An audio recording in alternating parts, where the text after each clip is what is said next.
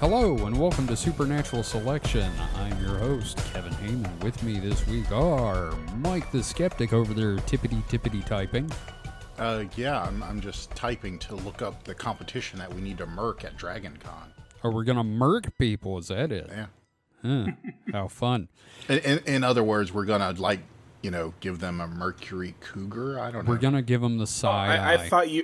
I thought you were going to distribute merkins amongst the... There you go, yes. Floor. We should merkin them. Because I really want to find the Mountain Monster guys and shove a merkin down their overalls. I can't think of a better thing to do. Here's a pubic toupee for you. Oh, God. Pupae, if you will. Mike, I should take my overalls and meet them and just be like, man, I'm such a big fan of y'all, you just don't know. Man, don't talk about that Bigfoot, goddamn man. I don't know that Bigfoot. He ran my house. He took my chicken, goddamn man, motherfucking, you know. Hey, Boomhauer, geez. That was amazing. I don't know what to say about that. That was pretty fucking cool. And we've got Mr. David Davis. David, how are you today? Doing well. I've read a lot about ghosts, and I'm ready to, like, talk about them. Would you say you're the most with the ghosts? This is the most I've been filled with ghost content in a while. Okay. Yes. You know, you and me should get together and do an episode about space ghosts. Would you take that show coast to coast? Yes. In fact, it will be Space Ghosts Coast to Coast. This is a terrible joke. Anyway, welcome to Supernatural Selection. And before we get started with this week, let's do a little housekeeping. First off, we've got a call for reviews, guys. We are still looking for some more reviews. I don't care how good or bad they are. 1 star, 5 stars, does not matter. 2 million stars. Let us know what you think, and we will read your review on the air, so keep that in mind. It doesn't matter what it is. We will read it. We might even heckle you. So can I bring up a housekeeping thing? Sure. I cleaned the toilet this week. I'm very proud of you, Mike. David, have you got anything you want to bring up? Well, do you just want me to go down the list here? Are we trading off? Yeah, we'll trade off. You do the next one. Yeah, that works. So, we are still offering advertisement for independent creators. This is the $2 per episode ad slots. We're currently in talks with a few people, but it is very much kind of a first-come, first-serve situation. So, if you want us to advertise your Kickstarter or any project that you have and you're an independent creator, we'd be happy to work with you on that. Just hit up the contact page at the Supernatural Selection website and we will get in touch with you. Indeed. We will be happy to work with you on that. We will write the ad copy if we have to, unless you have it already. If you've got a pre-made ad for podcasts, you know, that's another thing you can do. So, yeah, I actually prefer that because I don't have to do anything then. Yeah, we are lazy at base. Wouldn't it be, though, first served, first come? This is getting ahead of ourselves with the cum jokes, so we'll come back to those. It's because I brought up that skit from I Think You Should Leave. It kind of is, yes. So also, we have got YouTube videos going up. Every weekday for the last several weeks. There should be some next week as well. And man, is it fun. It's an evolving process. They're looking better and better. I'm coming up with more and more tricks as I do it. Yeah, they're looking real good. And I also, if you already listened to the show, just do us a favor. Go to the YouTube video versions and just, you know, like, subscribe, drop a comment or something, anything to kind of get us out there, because YouTube's been pretty good for the discovery for us. Yeah, we've had a surprising number of viewers on there, so don't forget to smash that like button. Right. Hit that bell. I feel my soul withering inside from saying that. But well, and here's the thing. I'm going to go ahead and put this out there, like, if we see people engaging with us, like, and wanting to see more video content, I would love to start moving into, like, we all pop streaming on webcam and we like actually take the video, turn that into the podcast and have the videos up on YouTube. I would be down for that. Yeah, no, that would be fine. I mean, I'd have to put pants on, but yes, absolutely. Yeah. I can always wear my Luchador mask. Ooh. I actually have a surprising number of masks in here. I don't know if that's an alarming thing, but I've still got my Discordian Pope hat and it actually fits over my headphones. I have a knit Cthulhu mask, which is a lot of fun. Oh, that's cool. Mike, what have you got? Yeah. Have you got, like, something kinky? To wear as a figure or a mask? Other than the plethora of GIMP masks, you know, with and without, you know, integrated ball gags. You know, this is turning into a Mr. Show sketch all of a sudden. I mean, you know me and my giant head. I mean, I've got a Spider-Man mask for. That's true. We both have Spider-Man masks. But I was gonna say, if David has a thing for a Luchador mask, we should send him a certain clip. Oh yes, El Mullet Grande. Yes, El Mullet Grande. That sounds like that's gonna be fun. I'm looking forward to that. We shot a thing. When we were younger, we tried our hands at some filmmaking, and it could be more aptly called crap. Crap, man. I don't know. I mean, I'm still vaguely proud of it. I mean, yes, they're crap, but you know, when you're broke and you don't know any better, and you either make porn is basically Napoleon. Either make porn or you make shitty, you know, not even Clerks level movies. Yeah, but nonetheless, yeah. So also, I thought we were trading off here. Yes, sorry, my bad. Yeah, okay. I forget. No, it's cool. Just a reminder, we have some new merch up at the store. We do. We have our Creeper Alien sticker and shirt, which is a lot of fun. And then we also have the Chupacabra design, which is a lot of fun. I intend to do more. Mm-hmm. So if you have any merch suggestions, and I'm speaking to the listener now, specifically you listening right now in the car. Yes, Steve. Pull over, bust out your phone, jump on the Discord, and then tell me what kind of shirt you would want to see. Yes, Steve. Do it, you bitch. Yeah. Susan, you do it too. Yeah, and you know, our shirts are going to be very, very niche, and I don't give a fuck. I'm just happy to have it. Yeah, we've also got a shirt up with our new slogan, our Latin phrase, which is Cogito Ergo Doleo. Mm-hmm. And I'm working on adapting those sketchy, crappy little drawings. I did a Mothman thinking about butts. Mm-hmm. So. Yeah. So we got stuff on the way. Shirts are a-coming. You can't accuse us of not selling out. Yeah, no, we're definitely trying to. Just, you're not buying yet. So head on over and get some neat shirts. Can't sell out if you're not buying out. So. Lastly, this is for me, really. I just discovered yesterday, or the day before, that Arkham House Publishing went out of business last year with no fanfare. And if you're a fan of weird fiction and H.P. Lovecraft and the like, Arkham House was the company founded in 1939, I believe, by August Derleth, to keep H.P. Lovecraft's works in print. And it's the reason we still have H.P. Lovecraft today, and the concept of weird fiction has flourished. Mm-hmm. And now, are they gone completely, or were they bought out? No, their website shut down. August Derleth's daughter passed away. Before that, the website went down. They've stopped publishing. Yeah, just, it's one of those, it died of apathy, and I hate that. Yeah. I mean, like, because people don't talk about Arkham House anymore, but they were a big deal for a very long time in the world of, like, bizarre fiction. They published Robert E. Howard, Clark Ashton Smith. Like all the big pulp icons were eventually published under Arkham House. Mm-hmm. You know, when I did my master's project, I had to do a lot of research on Arkham House and just, as a preservation entity, because what you have to think about, the fact that a lot of the stuff when it was published, it was in weird tales. the most disposable form of literature out there. Like, if it wasn't being read by some nerd on a street corner, it was used as toilet paper. Yeah, pretty much, is like the Farmer's Almanac.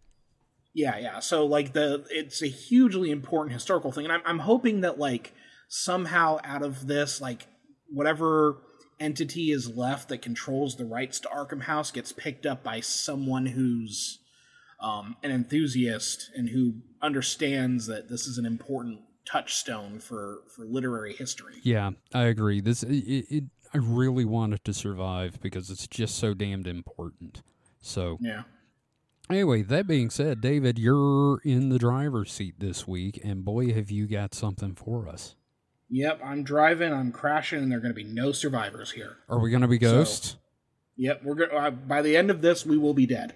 Oh, that's awesome. Because I can't tell you, every day I wake up and pray for the sweet release of death. But I have I have so much to live for. Do you? Like, I just bought Armored Core 6 and I need to play it. Okay, that's fair. Yeah, I haven't even really played the Texas Chainsaw Massacre game yet. Anyway. I'm waiting for Baldur's Gate 3, but this is another podcast. Well, yeah, I'm just saying, you do have something to live for. I guess. Embrace it. Sorry. And friendship. Oh. Anyway. I like how... Enough of that touchy-feely. You guys are completely silent. Enough of that touchy-feely bullshit. Yep. Let's talk about motherfuckers. All right, so gentlemen, I think this is our first legitimate full ghost/haunting episode. We did have one where we discussed experiences that we've had, and I did interview Clark about his time as a ghost hunter. So right, but this is our first real deep dive into a famous haunting. With some discernible spirits and everything like that. Let's call this the first of our ghost series. Yeah, I've done some research specifically. Let me go ahead and dive into this a little bit. Let's start off with some sources here. Sure, what you got? Okay, so the first source that I used, and this is kind of me kind of looking for material to research and do an episode on, came from the book True Ghost Stories, Real Haunted Hospitals and Mental Asylums by Zachary Knowles. Now, if you listen to the Supernatural Sources that we published, last week? Yes. Or was it this week or last week? Last week. Oh, yeah, we don't want to get into a whole, what date is it thing like we do in the past two episodes of shows that we've done. Yeah, we're bad. So we did a Supernatural Sources, you and I talking about... material, kind of how the supernatural sausage is made. And then, I wasn't a huge fan of this book, but it gave me a lot of little things to look into. And that's why we're going to be talking about a source today. Right. Or a location. And that location is the Waverly Hills Sanatorium. Cool. And this is a big one. This is a major location. And as far as some other sources that I have here, I do refer to the Waverly Hills Historical Society. All of these sources are listed in the document. So for anyone who claims that there's no research done, I have every single thing linked here, including other material that isn't included in sources, but it's an offhand reference to something that I found. Right. Because, we don't do research. Yeah, we don't do research at all. Nope. We have the Waverly Hills Historical Society. Tons of photos, very fascinating. Very cool. Kentucky Historic Institution's entry on the Waverly Hills Sanatorium as well. Okay.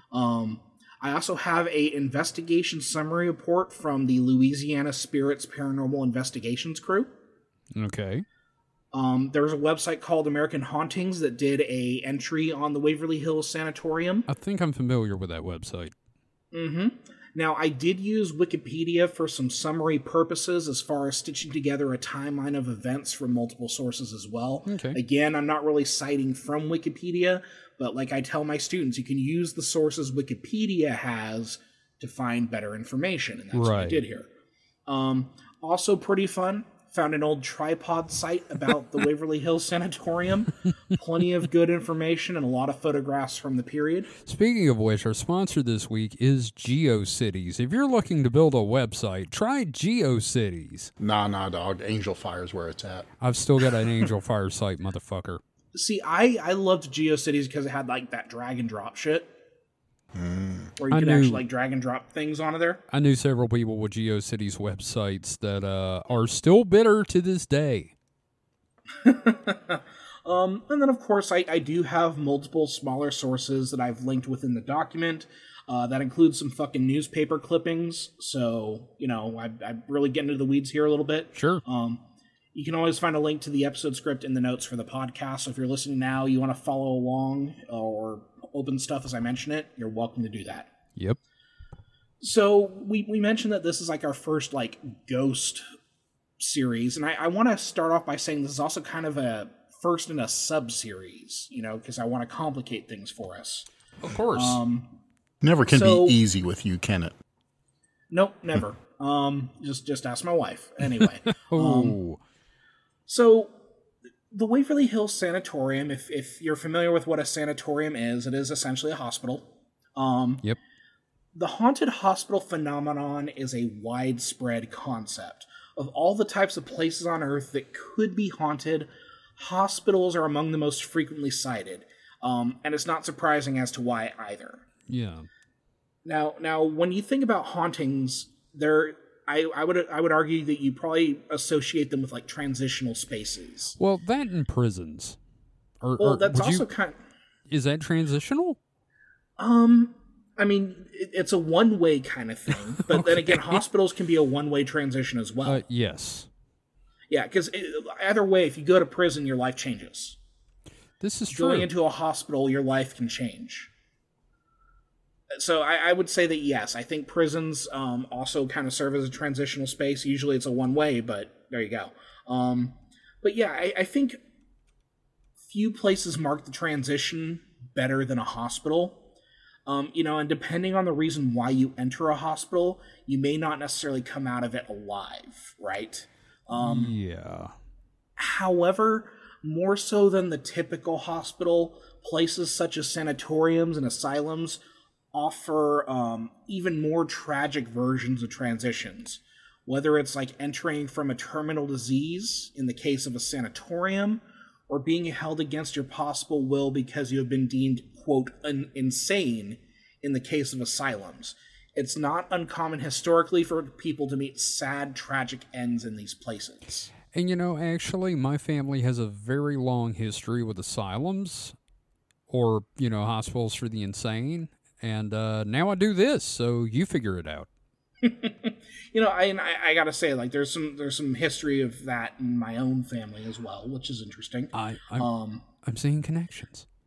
I think it's more common than not.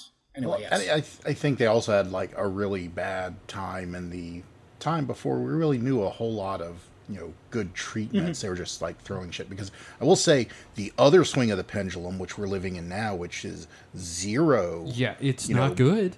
Mental mm-hmm. health facilities is a different type of hell. Yeah, no, very, very much so. And we'll talk a lot about that sort of thing as we go through. Thanks, Reagan. Yeah.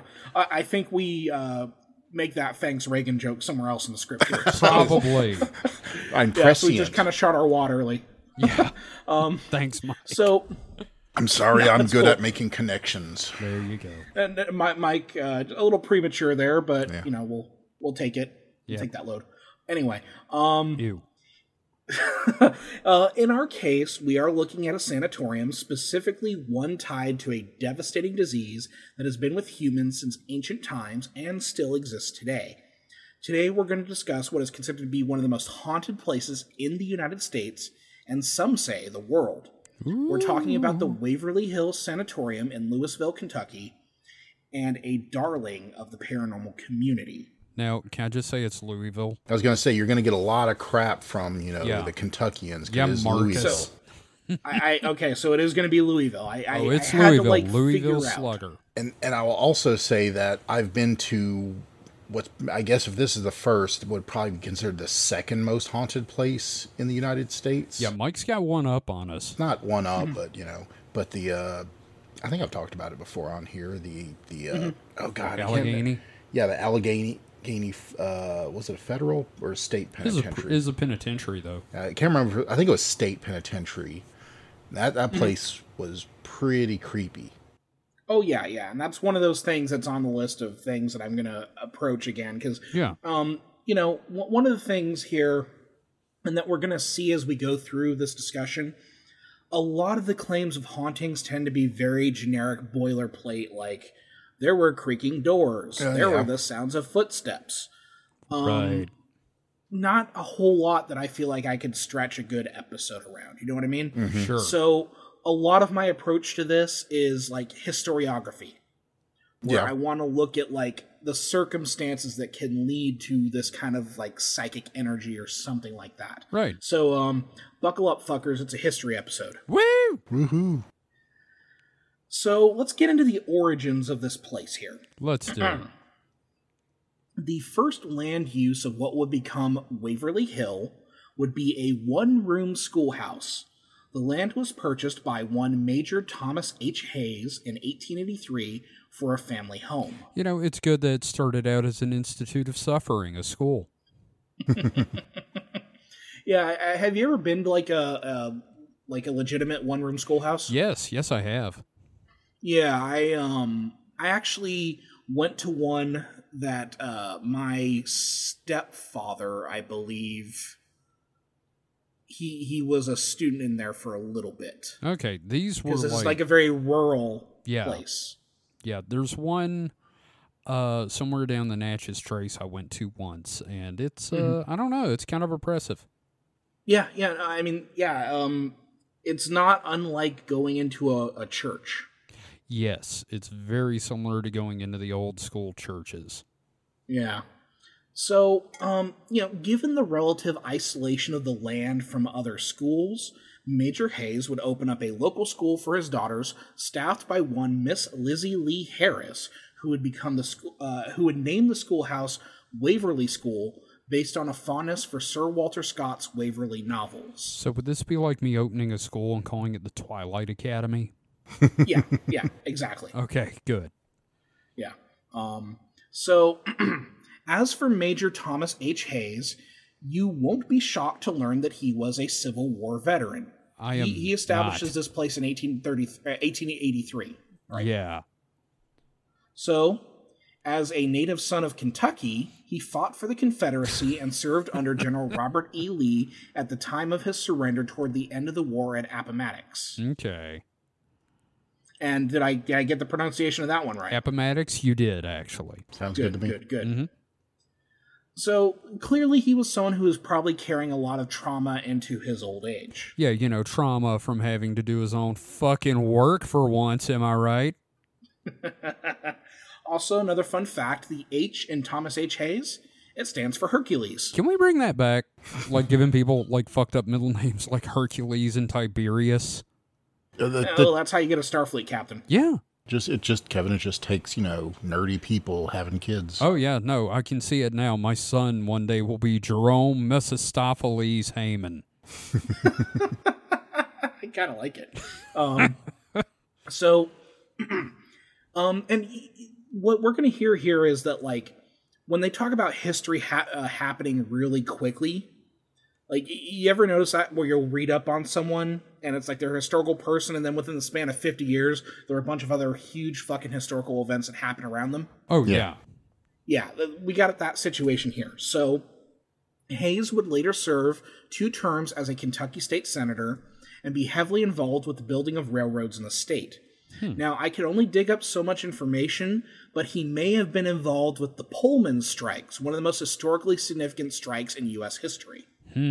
Is this like a railroad strike thing? Yes, this is a railroad strike thing. The government got involved on behalf of the company. Yeah, one of the first major protest actions were the workers, and then I think Robert Evans did a 4-part series on it. Probably. Again, I think we mentioned it, Robert Evans' show every fucking podcast. But, we're all, and Mike is tangentially a fan. We're kind of stans. Me and David are. Yeah, but the Pullman strikes, and I have a Wikipedia article linked in there. Yep.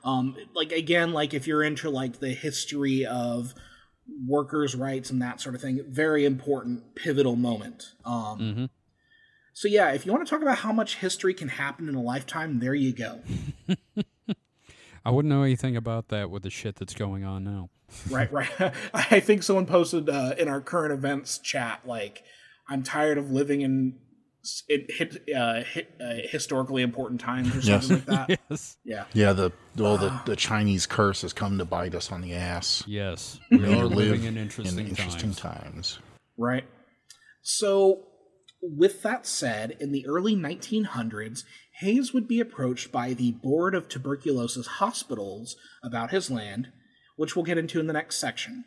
By 1908, the ground would be broken for Waverly Hills Sanatorium. And by 1909, Thomas H. Hayes would be dead due to complications of pneumonia, but I would put my money on it being tuberculosis.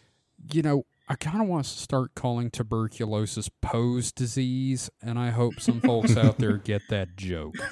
And I have a link for like, why I think it might be tuberculosis, because like pneumonia and tuberculosis kind of do the same thing to the respiratory system. Sure.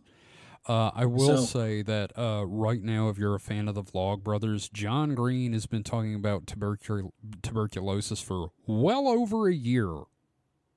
It's huge. Like, I'm going to barely scratch the surface about how fucking historically significant this thing is. And it's apparently still a big fucking thing now, unfortunately. Yeah, so. Yeah, we'll be getting into that. So let's talk about tuberculosis for a little bit.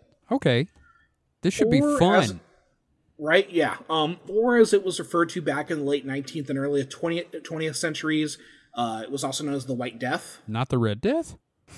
No, but I do love that story. Okay, just checking. Now, you may have also heard of consumption, or, and I'm going to butcher this pronunciation, phthisis. I think that's how you pronounce it. It's either phthisis or phthisis, but yeah, like, let's go with consumption. I feel like the P would be silent. Like pterodactyl. Okay. Or like when you pee on the side of the bowl instead of straight into the water, the pee is silent. Ha ha! Hey, yes. But so, I prefer consumption, sir. Yeah, so like consumption's the one I think a lot of people have heard about. Yes. Especially if you're a fan of, say, It's Always Sunny in Philadelphia. And then later, I do believe I've been poisoned by my constituents. So here's me showing my ass, but I've never exactly known what consumption was. Like, it just sounds to me like they ate too much. Oh, we're going to talk about it. David's going to get into this horrible disease that is still a going concern in the world. Long story short, it's a bacterial infection that creates sores in your lungs. And you kind of die from, like, your lungs becoming Swiss cheese. I was just I was just thinking it was maybe just one of those. It was before we had germ theory and all that. It was just kind of an umbrella term that caught a lot of. It was. I think it was one of those things where they thought you had a vampire. Honestly, yeah. I would say that like in the I'd say in like the early 18th century, early to mid 18th century, a lot of like the rumors of like. The dead, like vampires and stuff like that, might have also been associated with consumption. Yeah, you end up looking like Christian Bale in The Machinist. Kinda. If you're lucky. If you're lucky, yes. I'm saying you just kind of wither away to like a living skeleton and then croak. Yeah, it's also one of those like diseases that you find in every Victorian novel. Like they have to go to the country to recover in the sanitarium. Yeah, I mean, like I said, I heard of consumption, and I've never bothered to Google what exactly consumption. So please, eventually school me if that's in the document. Oh, yes. So tuberculosis was a devastating, widespread disease in this period of time. It was a bacterial infection when the bacteria Mycobacterium tuberculosis was not widely understood, and treating bacterial diseases was even less common. Now here's the thing. We've known about bacteria since the 1600s through the discoveries of Robert Hooke and Antony van Leeuwenhoek.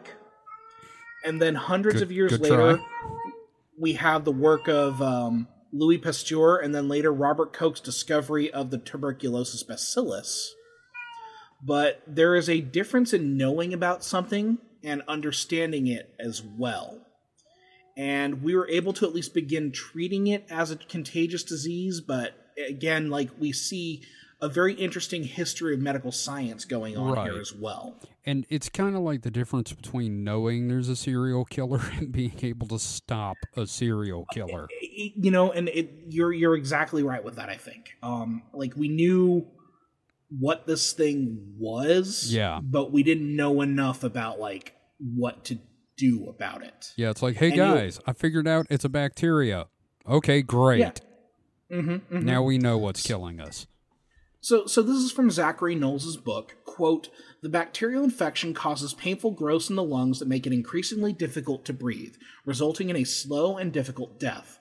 Called the White Plague, the highly contagious disease can overcome entire families and in some cases, entire towns." Ugh.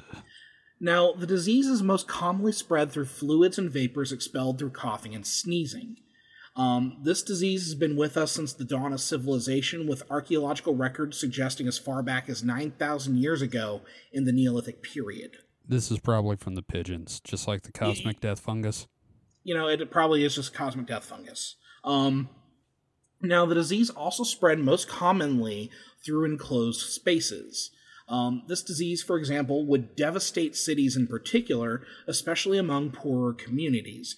You know, having a dozen people crammed into a few rooms in a filthy city would provide plenty of opportunity for a cough to infect a whole family. Yikes. Now, for example, in 1900, 194 out of every 100,000 U.S. residents would have died from tuberculosis, and most from poorer urban areas. By 1950, that rate dropped from about 46 per 100,000. Now, that doesn't sound like a lot. No, it's kind of a lot. But yeah, like it's like the Stalin statistics thing. You know what I mean? Like, you know, one death is a tragedy, a million only. Yeah. No, that. Yeah. Yeah. Yeah. So even then, these numbers that I'm mentioning here was at the tail end of this sort of thing.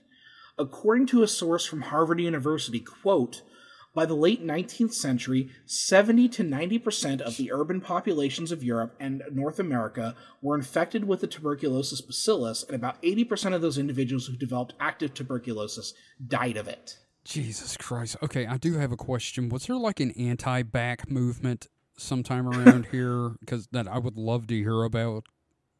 I think it was when you decide not to throw the corpses of people into, like, the drinking water. You can't tell me what to do. I'm going to keep my kid here in this room while he's dead. I'm making human tea. Ew. So. Fucking ew. So again, like, this is a hugely devastating thing. Even, it's okay. Yes. Sorry. Mike had something. No, it's all right. Yeah. Sorry, Dave. Okay. Sorry, cool. Man. It's cool. Like, this is how it works. It's fine. So again, yeah, like those numbers, it's clearly getting better as we understand how bacterium work and everything like that. But even then, 194 people out of 100,000 doesn't sound like a lot, but that's still a lot of people. Oh yeah. Yeah. So this ends up leading us to what is the sanatorium movement, which developed around the 1880s and attempted to cure tuberculosis naturally. Oh no, it's essential oils. It's a little less, I think. A little less woo-woo. Yeah, okay. A little less woo-woo than that.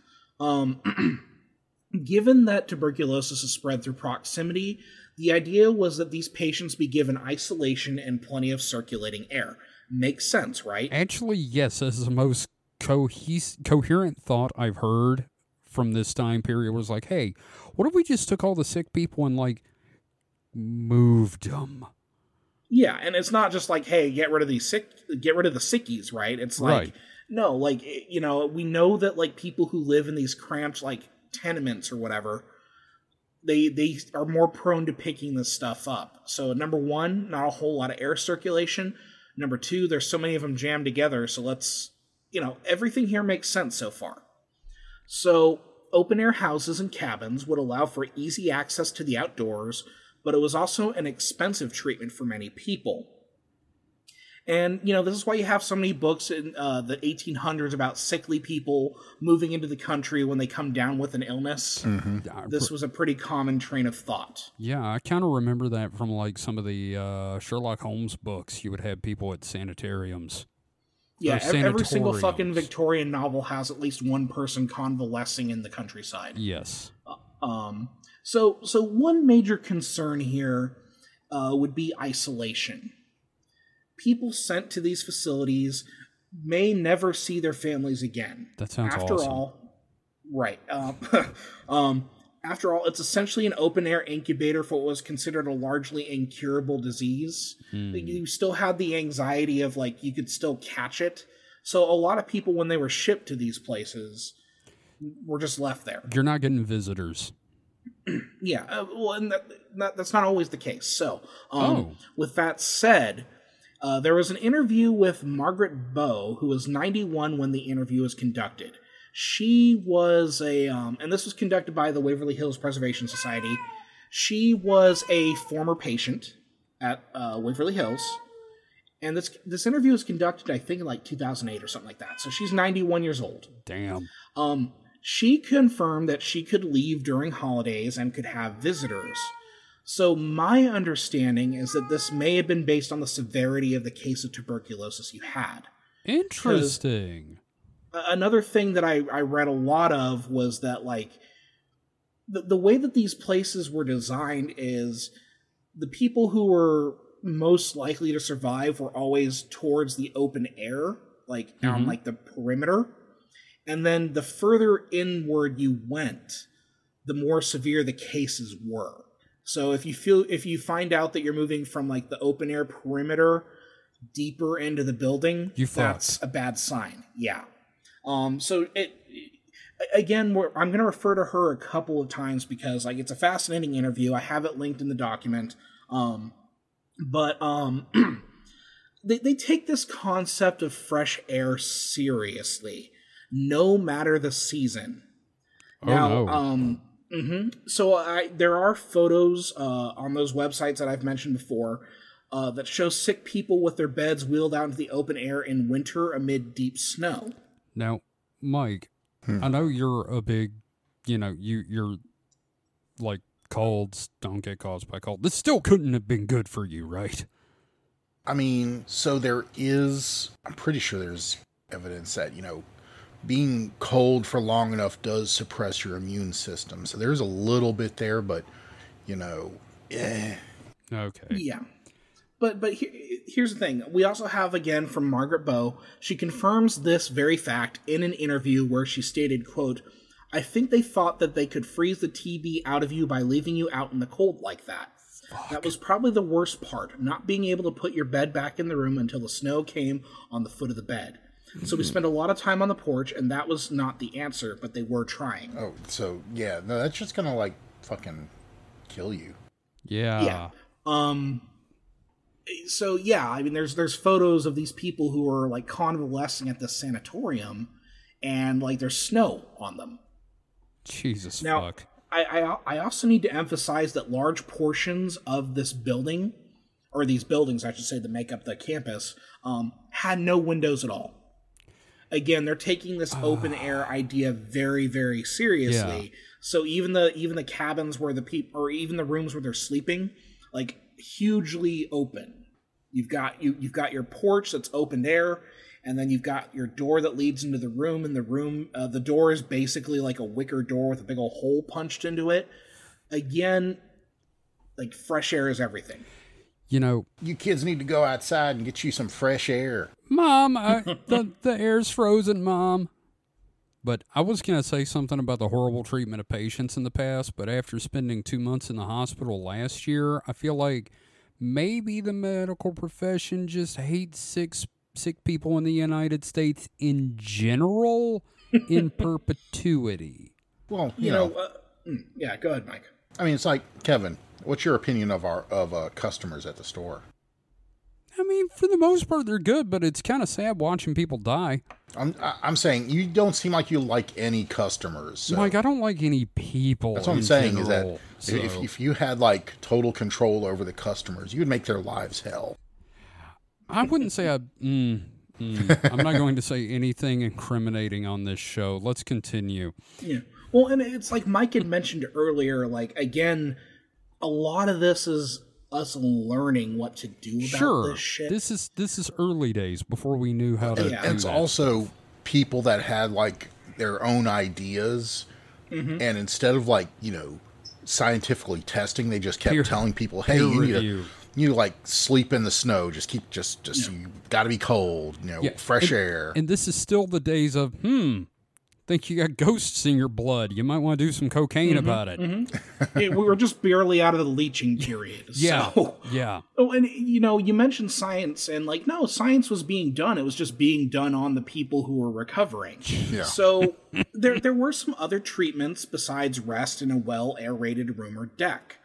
There were also surgical solutions such as the plumbage technique. Oh, Dr. Zoidberg, please explain the plumbage technique. Plumbage. Plumbage. First developed in 1696 by Giorgio Baglivi, The plumage technique, also known as pneumothorax technique, was the collapsing of an infected lung to rest it and allow lesions to heal. Sometimes this involved the removal of ribs. All right. Before anybody says anything else, they're literally turning their lungs off and then back on again. Yeah, so you just have this infected lung, and you kind of press down on it, try to get all the air out of it, and let it kind of, I guess, reinflate naturally. Oh, God, do you think it sounded like a whoopee cushion? Probably. Oh, man, just much gurglier, I think. Oh, God. This sounds, one, very unpleasant, and two, like, it didn't have a great success rate. Yeah, I feel like this is kind of medical murder. Well, here's the thing. Let's get into this a little bit. So... I had mentioned that there was an interview with Margaret Bowe earlier. Mm-hmm. She confirms that she had this procedure done a few times over the course of 7 or 8 months. I would follow this woman into battle. No, I would not, because this woman is like certifiably insane. I mean, they did it. I'm sure she had as much say, so I'm sure she could. She certainly didn't like it. I'll put it that way. She certainly didn't like it. Oh. But yeah, so this was something like, and you know, it sounded like it might have been partially successful because she was fucking 91 years old. Yeah, she made it. Look, I've seen stories of 91-year-olds that like drink bacon grease and Coke every day of their lives. And when you say Coke, I meant Coca-Cola. Okay, because I'm just picturing a granny drinking bacon grease and God, I hope that's me. This is just survivor bias. I hope that's me, like 87 years old. This is survivor bias. Now, old Giorgio's technique wasn't originally developed for TB, but rather to aid in recovery from sword wounds to the chest.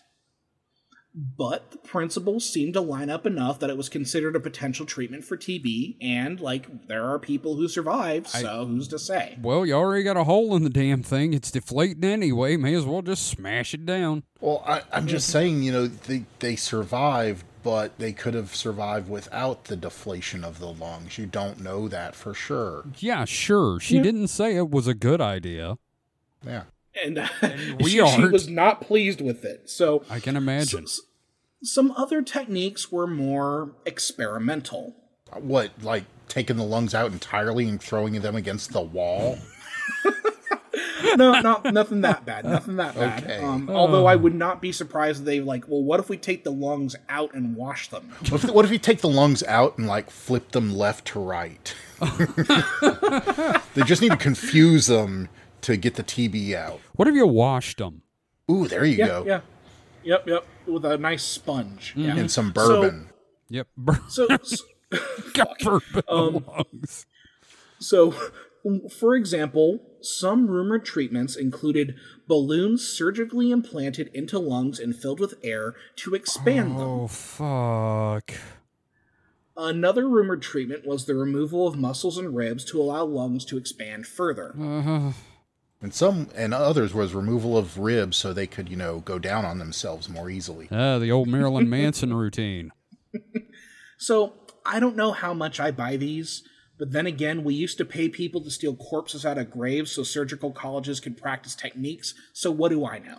I mean yeah, I'm pretty sure they just tried everything. Yeah, and I mean, and like you mentioned, weren't some people still using leeches at this point? And let's not forget what desperation will drive people to do. Kevin, we're using leeches today. I was just talking about there are medical leeches. In fact, I saw recently a picture of a either nurse or med student having to.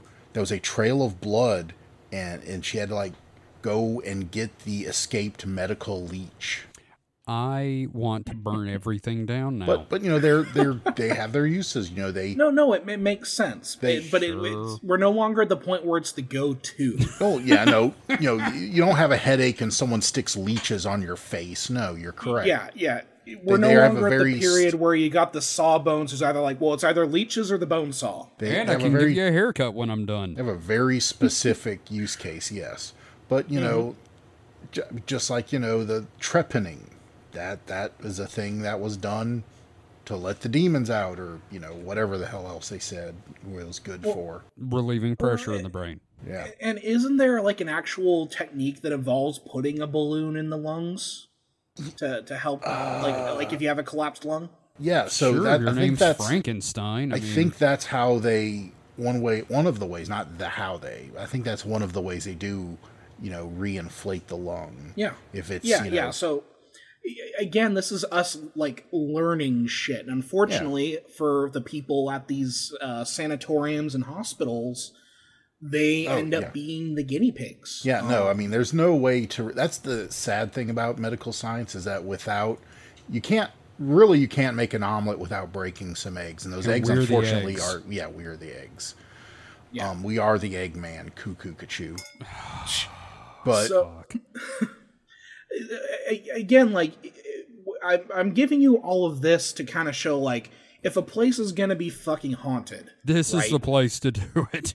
Exactly. So, you know, we've got this kind of like these different kind of like surgical attempts at helping with curing TB. However, a medicinal cure would be found in 1944 through the isolation of the bacterial streptomycin by Albert Schatz, Elizabeth Budgie, and Selman Waxman. Okay, those are some great last names. Schatz, Budgie, and Wakeman. Waxman. So... That discovery, combined with para-aminosylitic acid discovered in 1946, changed the game and greatly increased the recovery rate of tuberculosis patients. So, you know, hey, there's a medicinal solution here. Which is awesome. Now, of course, we can't mention tuberculosis without discussing some crimes against humanity either. Mm. And who better to kick that off than the Nazis? You know... One of these days, we're going to do a topic that doesn't in some way come back around to the Nazis, but that is not today, and it is not in the foreseeable future. I think that's impossible. I think unfortunately, we are trapped in that law? Poe's law? Yeah, and here's Poe's the thing, law. You know, it's... We still don't. I'm trying to do a not see them coming, and I can't seem to get there. So. Don't. You just explained it. Yeah. That's fine. We know where you were going. I applaud your efforts. Nobody sees the Spanish Nazi Inquisition. God damn it! During the Nazi occupation of Poland, SS Obergruppenführer William Cope. Yes, I like saying it. It's a fun word to say, but terrible. You have to love the German, like, just smooshing words together to make a word. Obergruppenführer. Okay, so Wilhelm Cope would organize the slaughter of over 30,000 Polish tuberculosis patients. Despite the rapidly approaching treatments for TB that were just covered, which were highly publicized at the time. God damn it. Now, I'm not shocked at this because, well, Nazis. Nazi's gonna Nazi. Yep. Mm-hmm. It's very much accepted that the TB treatment argument was just an excuse to exterminate Polish people. Wilhelm, do you have a cough? No, mein Führer, I am fine, I swear. Send them to the camp, schnell, schnell! That's the thing. They're disguising it as like a public health thing. Mm-hmm. Any Nazis would take any excuse to kill people they don't like. Oh, yeah. Yeah, yeah. Now, let's talk about something even just as fucked up here. So also, our neighbors to the north, the Canadians, would continue to surgically treat TB in indigenous peoples clear into the 1960s. Despite the widespread publication and acceptance of these medicinal treatments. This can be read in Canada's Residential Schools, The History, Part 2, 1939 to 2000. You know, people think that racism and poor treatment of indigenous people ended a long time ago, and they really need to look way closer to now. We didn't suddenly just become a better species because Mr. Rogers was around. Yeah, unfortunately, it's... I mean, maybe not the mass deaths isn't happening as much anymore, but still. I mean, the Aborigines in Australia weren't really, accepted until the 1970s. And again, the Mormon Church didn't recognize African Americans as human until I think it was 1978. You know, yeah. And even in Canada now, I don't know the name of the stretch of this highway, but yeah, it's the highway. I don't know what they call it, but like again, a lot of indigenous women go missing. Oh yeah, that one, yes. And then there's where they found all the buried bodies at some schools up there recently. Yeah. So so there's some crimes against humanity for you involving tuberculosis. Oh, and by the way, tuberculosis is back. Yeah, that baby. You like is back in style. Oh god, in pog form. Yeah. It turns out that a drug-resistant strains that emerged in the 1980s led to a rise in cases around the world. In the U.S., this was exacerbated by the closure of public health facilities and the rise of HIV. Again, like you said earlier, Mike, the Boondocks were right. Ronald Reagan was the devil. So have either of you had a TB test before? Yes. In order for me to teach, I have to get a TB test. I think I did. Wait, with the four needles? Mm-hmm. I was a kid at the time. I was a teenager, but yeah, I remember that. And I remember them poking with me and like, you know, telling me, you know, and my parents all the stuff, you know, about, you know, if it becomes bumps and all that. It was like, wow. I was like, before that, I'd heard of tuberculosis. And before that, I thought, oh, that was a disease in the past. I'm like, I'm getting tested for it. And I'm like, that was a cowboy disease. Yeah, I was like, wait, you're testing me for what? Talk about putting the fear of God in you when you go to the doctor. Jesus. It's like I was, you know, it was the same thing as if they had come to me and said, we're going to give you a test for the bubonic plague. Oh, yeah. Or we're going to test you for dick explosion syndrome. Yeah. It was just kind of a what the fuck moment. Yeah. Right. So according to the World Health Organization, there were around 1.6 million people who died from tuberculosis in 2021. Out of about 10.6 million people who had it. All right, that is like way too many people in both those cases. Mm-hmm. So, taking all of this into account, tuberculosis was a traumatic illness that absolutely ravaged families and communities of the mid to late 1800s.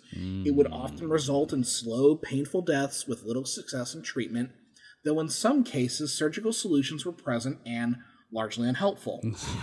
Oh boy, you're suffering. Let's cut you up and like not help at all.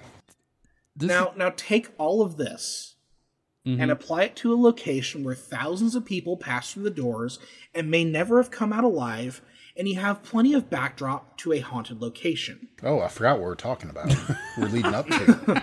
I just thought we're again. Yeah, I do apologize for the amount of history but I think that's great. I love the backstory, but it just makes you forget about where we're going with this. It's tragic without the ghosts. Yeah. Like context is key here. Yes, so, no, I agree. It's just funny when you're listening to all this, you're getting into it, and then you're like, oh yeah, this is about ghosts, not just a tuberculosis cast. Well, like how the fuck you gonna get a ghost? Well, tuberculosis certainly doesn't hurt. Yeah, it seems like a pretty In fact, we could call it the ghost-making disease.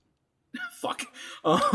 So, after the break, we'll get into what makes this place so fucking haunted. I mean, okay, in all honesty, David, you kind of just did, but yes. Oh, but wait, there's more. Oh, was it built on like a ley-lined Indian burial ground? Freaking.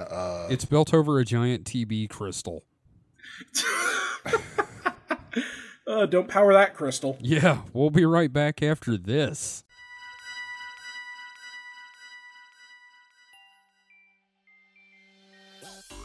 Hey, David, you know what makes our show great? What's that, Kevin? No ads. You know what would make it better? What's that, Kevin? Ads.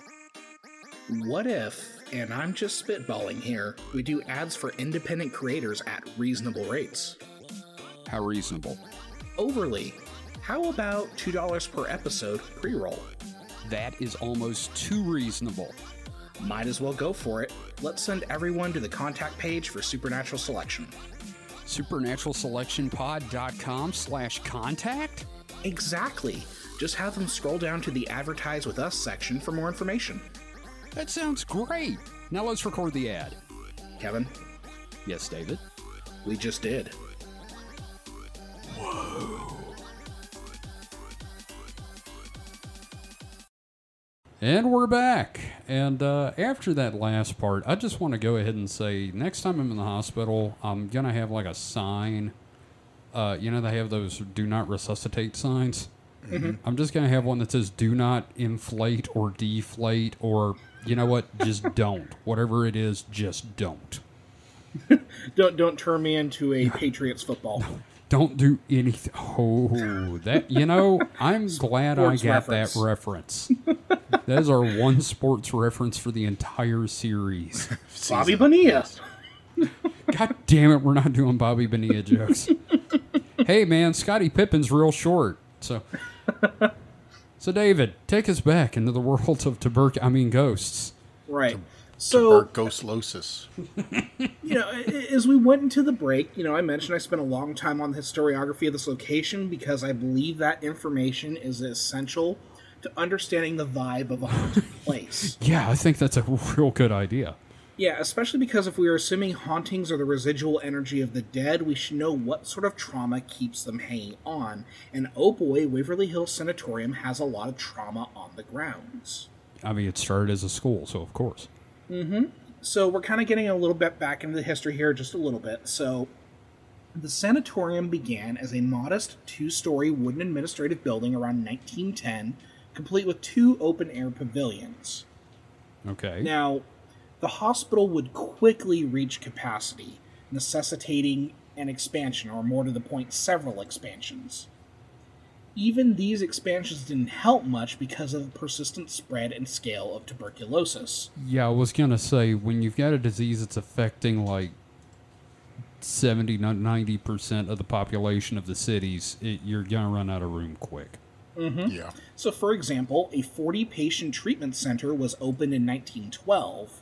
And in 1912, a children's pavilion would include another 50 beds. And yes, we will get into the ghost of TB kids in a minute. Jim Henson's TB babies. To dust off that old Mystery Science Theater chestnut. Yeah, I love it. Fuck off, it's great. Yeah, no, I love it. So by 1954, the construction of a 5-story brick and concrete building was assumed to meet demand. Architect D.X. Murphy designed this building... Oh, I'm sorry. It's not 1954. It's 1924. Okay. Yeah.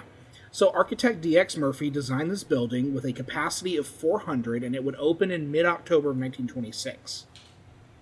Okay. So Waverly Hills, in many ways, was a self-contained community. It featured laundry facilities, a maintenance garage, a butcher, and farmland, likely a holdover from old Hayes' original estate. Nope. First off, all that makes sense because you want these people away from the general population. Secondly, did the meat have tuberculosis? No, but the bread had bugs in it. Mm. Did it? Yeah. Yes. The interview that I've mentioned before, she talked about like getting some bread that had bugs in it. She also said that it was like a wonderful treat when her husband brought some hot dogs that they could warm on the radiator. Discordia. Yeah. Radiator hot dogs. Radiator hot dogs, yeah. Not a pleasant place. No. So, like, and you know, here's the thing. It wasn't out of maliciousness. It's just the conditions of the place. And any humanitarian effort that is not funded and cared for appropriately falls apart. So, yes. Around June of 1961, Waverly Hills would close its doors as a sanatorium due to plummeting rates of TB patient intake, because, again, we have this medicinal treatment. Well, that's a good thing. Mm-hmm. The hospital would sit vacant until 1962, reopening into Woodhaven Geriatric Center. Oh, God damn it. This nursing home would treat aging and dementia patients in addition to the mentally handicapped. You know what? After that, they just started sawing people's legs off and throwing them in there to fend for themselves. Actually, David, get CBS on the phone. I think I have an idea for a new show for them during the writer's strike. Jesus Christ. Pain hospital.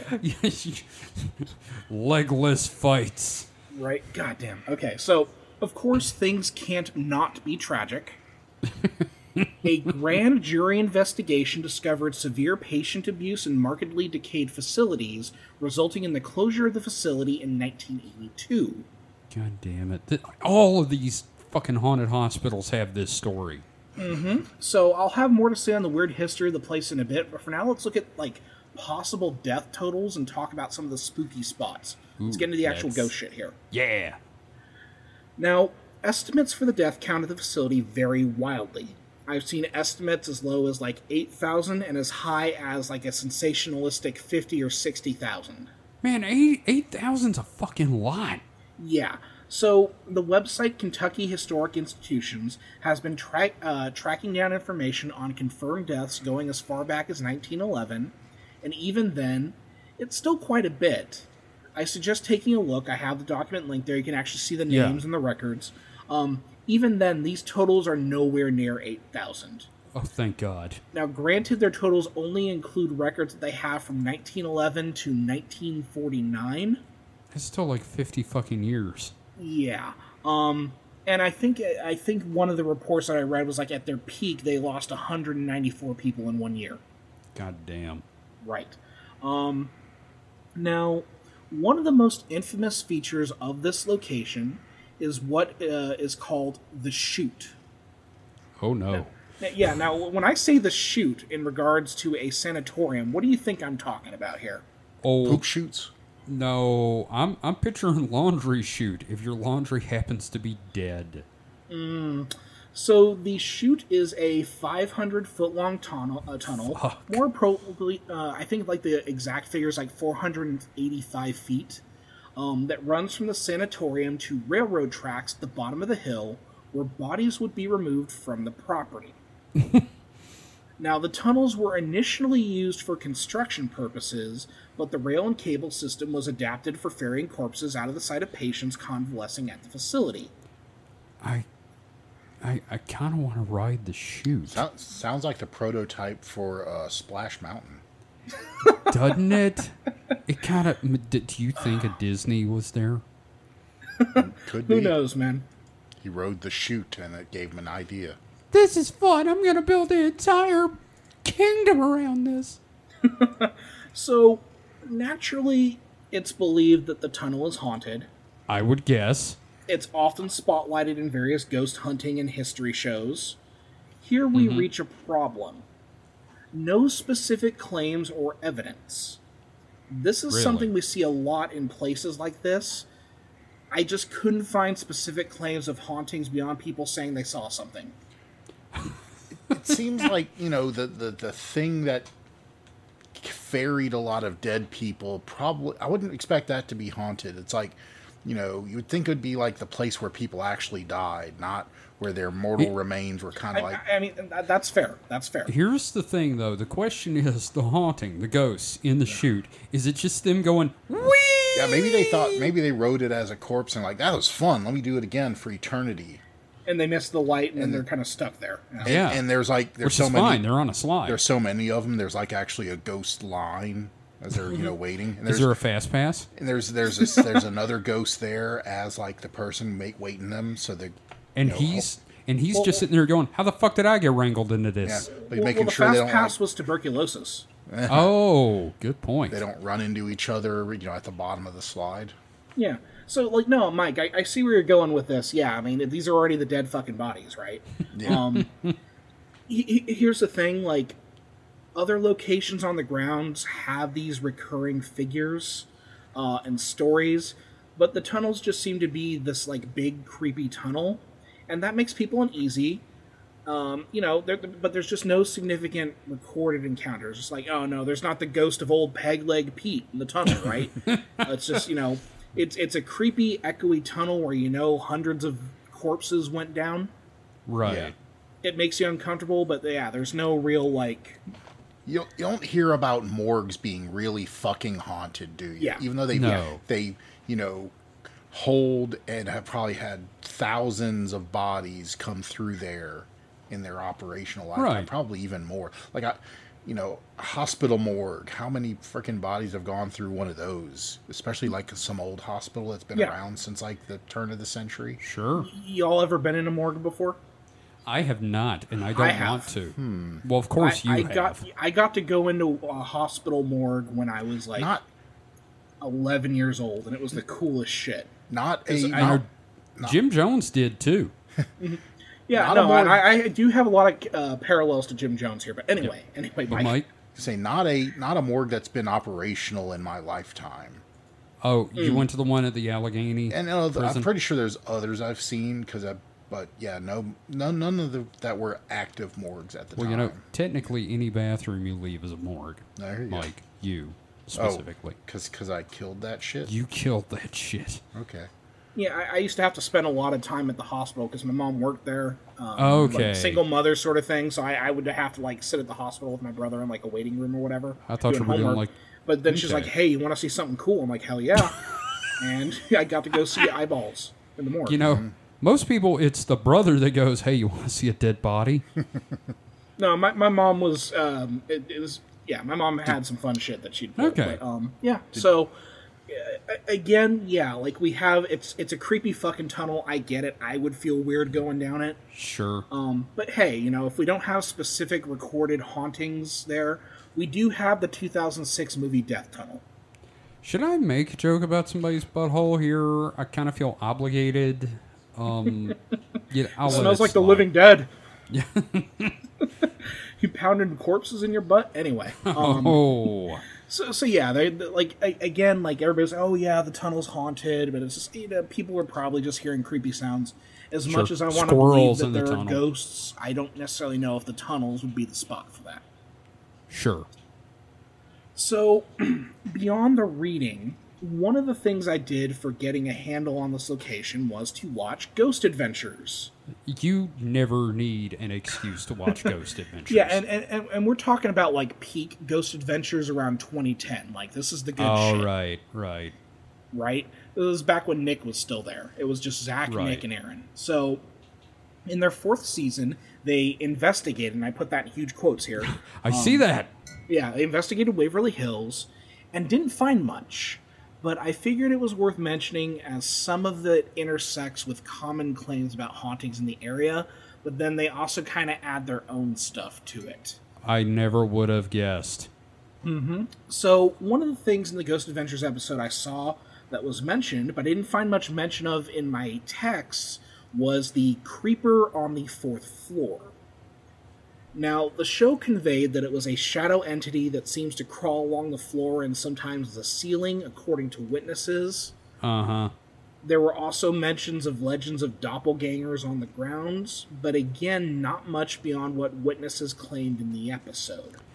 Well, for $20, I'll claim a lot on a ghost show. Right, and then the other thing is, I didn't see much references to either of these things in any of the other text, and I've already given us a wall of shit that I've read. So, right, and we'll get into it in a minute. But sure. While interviewing one tour guide affiliated with the place at the time, Zach Bagans caught an EVP that included the words "Give me a break," which I assume was a ghost annoyed with him being there. However, more notable was a whistle, which is a common sound associated with hauntings at the sanatorium. I've read a couple of things that mention the sound of whistling around locations on the grounds. Now, I personally just love the idea that even the dead are sick of Zach Bagans. You kind of get that sense sometimes. It depends on how much you believe in this stuff, but yeah, it seems like sometimes the ghosts seem to be fucking with him. And I just want to hear a spirit going, "Oh, not this asshole again." Now, one of the reasons people believe this location to be so haunted is that for a long period of time, while the property was abandoned, there were rumors and reports of lights in the sanatorium being on at night. Now, this is less surprising now because the location has owners and it is in use, but at other times, I'm sure this is really fucking creepy. Yeah, well, having seen lights on in a house with no power and seeing the specter of my fucking great aunt getting ready for bed, that's pretty freaking scary to me. Mm-hmm. Yeah, so again, but this is also, stock haunted location stuff, too. Oh, I know, but it's creepy. Oh, yeah, no, it's again, wonderfully creepy. It's one of those things where, man, if only someone had, a fucking video of, the lights being on and going off. Oh, right. And it not looking like somebody would say a lantern or a flashlight. Yeah. Now, we also have claims of slamming doors, apparitions, the sounds in the sounds in the many corridors of the facility, but very little in the way of specifics.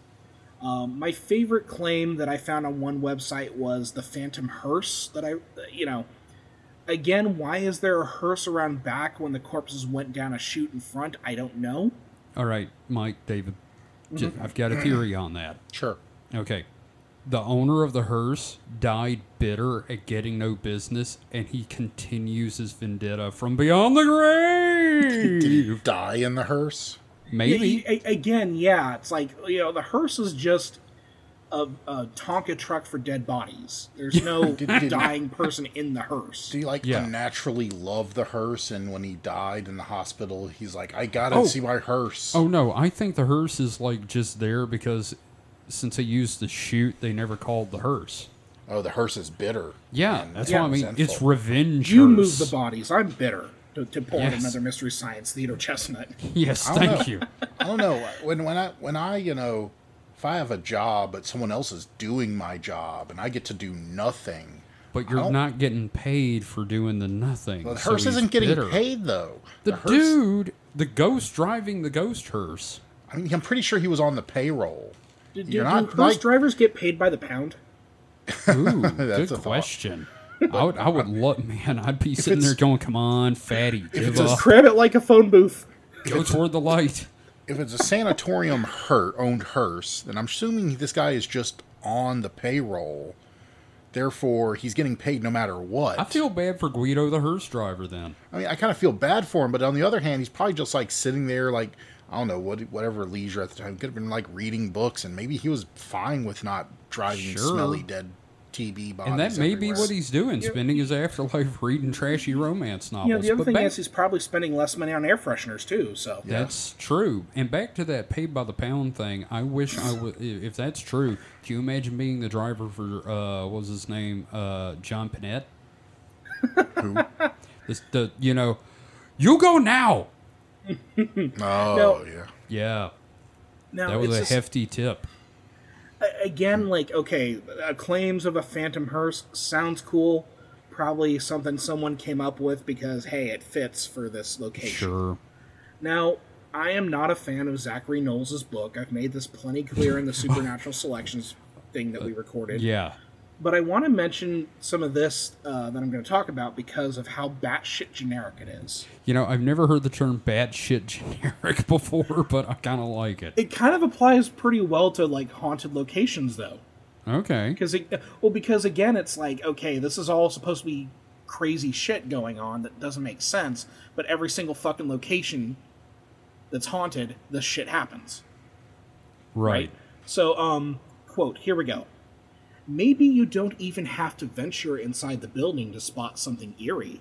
Countless people have the same desperate spectral woman running out of the entrance of Waverly Hills. Witnesses saw her hands and legs bound in chains, blood dripping from her wrists and ankles. She screams desperately for someone to help her, then disappears into thin air. Could she have been one of the many victims of TB who died at the hospital, or one of the tortured residents of the prison-like elderly home that followed? No one can say. So this to me is an example of the kind of yes and that goes along with haunted sites where there's this sort of one-upmanship that surrounds what people claim they saw. Why the actual fuck would there be a chained-up woman at a location like this, honestly? And how was she running with chained legs? She was, shuffling. This sucks. Somebody, I busted my lip. And it sounds creepy. It sounds kind of cool. It sounds over the top. When you think about it, that makes no sense. It sounds like 13 Ghosts. Yeah. People are just kind of projecting whatever to this location. Now, this is also indicative of the numerous problems I have with Knowles' book. A lot of people claim and not a single citation. No evidence was provided. This is the only time I could find reference to this chained up woman running out of the asylum with blood dripping down her hands and ankles. And then the fact that he's could she have been one of the elderly residents of the prison-like elderly home? What? It's very frustrating. Yeah, I can understand that. Yeah. So I've mentioned, like, supposed details and rumors here in this very script, but it's not in service to convince you that any of this is real, and I provide as much verifiable evidence as possible to do so. He does no such thing in this book. Like, I think a lot of it is just, like, fan fiction, because, again, it's like... He mentions a couple of things that are relatively known, which we'll get into. Mm-hmm. But then it's like, you know, just here's the chained ghost running away. Here's a fucking phantom hearse or whatever. Right. Anyway, I just wanted to include the claim of the most generic haunted house ghost in the world. So David, as a teacher, mm-hmm. how would you grade this book if it were turned in as an assignment to you? I would never assign a book for them to write. But, but hypothetically, like, if I were to look at that chapter that he wrote as an essay, it would be a D. A D. I'd still give him a little because credit. It's legible. You know, it's okay. I mean, it's legible. It's typed up. That's great. No, it's more that, like, there's stuff in there that I can verify.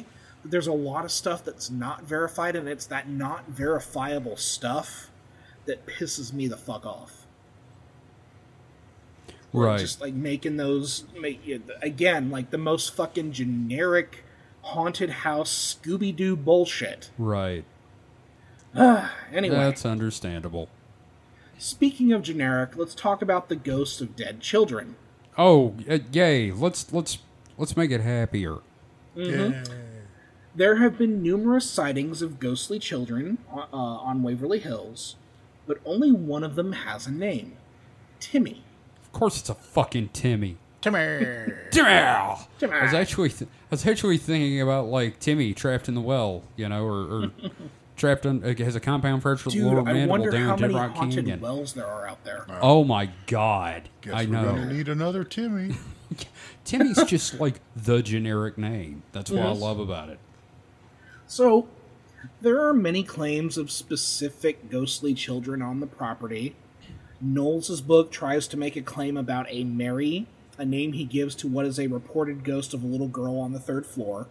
Only time I've seen that potential ghost named Mary, I've heard of a couple other, like, third floor little girl ghosts, whatever. Mm-hmm. There are also reports of haunted refrains of Ring Around the Rosie, in the former Sun therapy room. Again, this is like, I'm making a haunted house movie. I'm going to have, like, a creepy off-key. Around the Rosie. Yeah. No. Again, it's the most generic thing. Right. But Timmy, I found references to Timmy many times. And Timmy, he likes to play with visitors. Oh, that's kind of cool. Mm-hmm. Now... Timmy is said to haunt the fourth floor. This is, like, the consensus that I found. Okay. Sometimes he gets confused for some of the other kids, like the third floor kids or whatever, but for the most part, from what I gathered, Timmy is a fourth floor kid.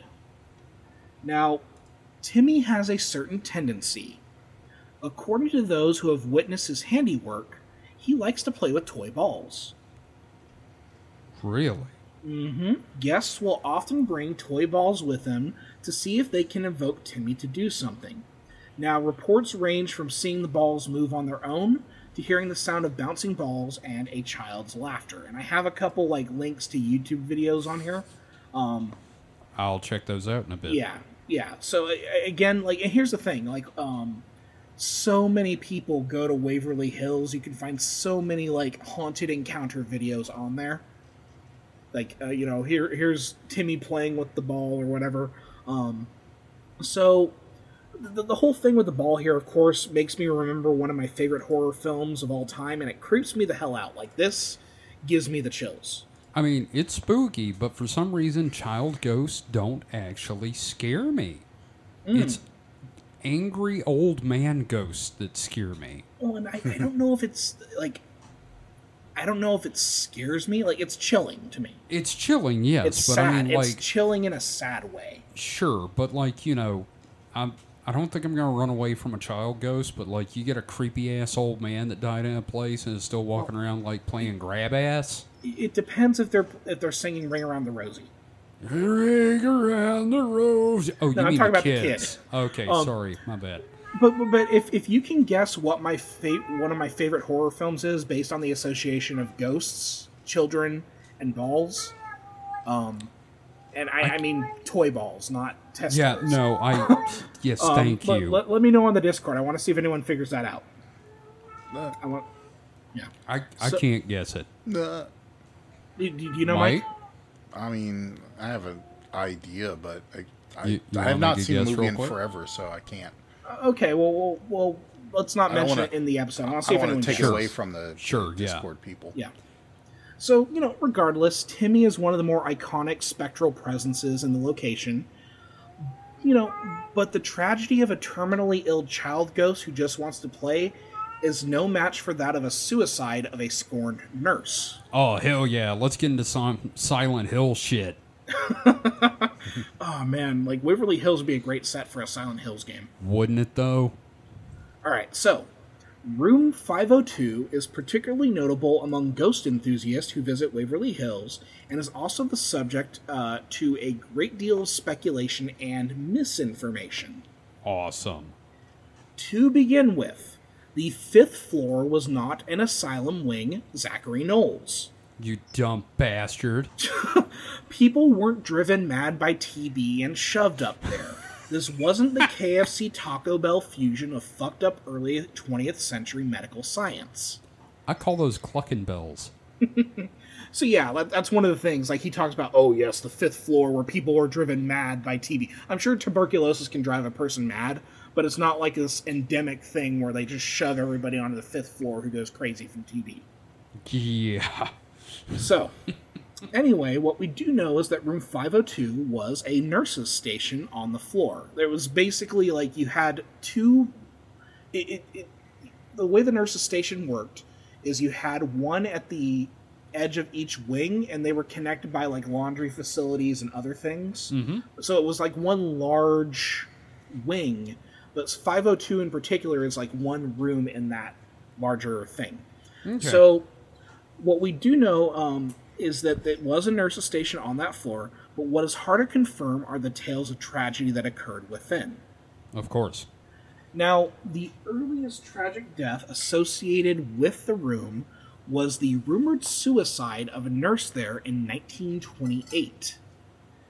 I could not find records of this.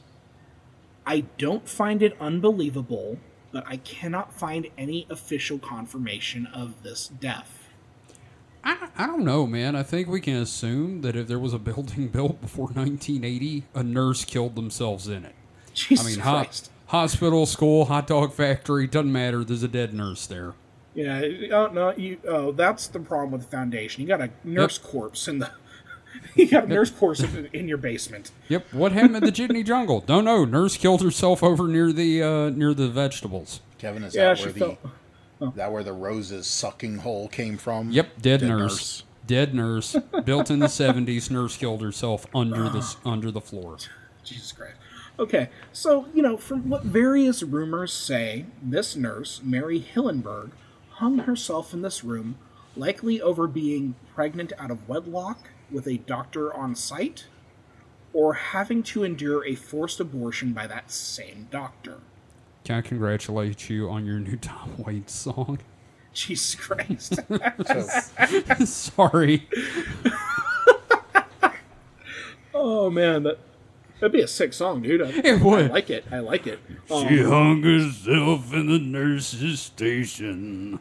Now, there is a record of a Mary Hillenberg around that time who died, really? But it wasn't due to suicide. Okay.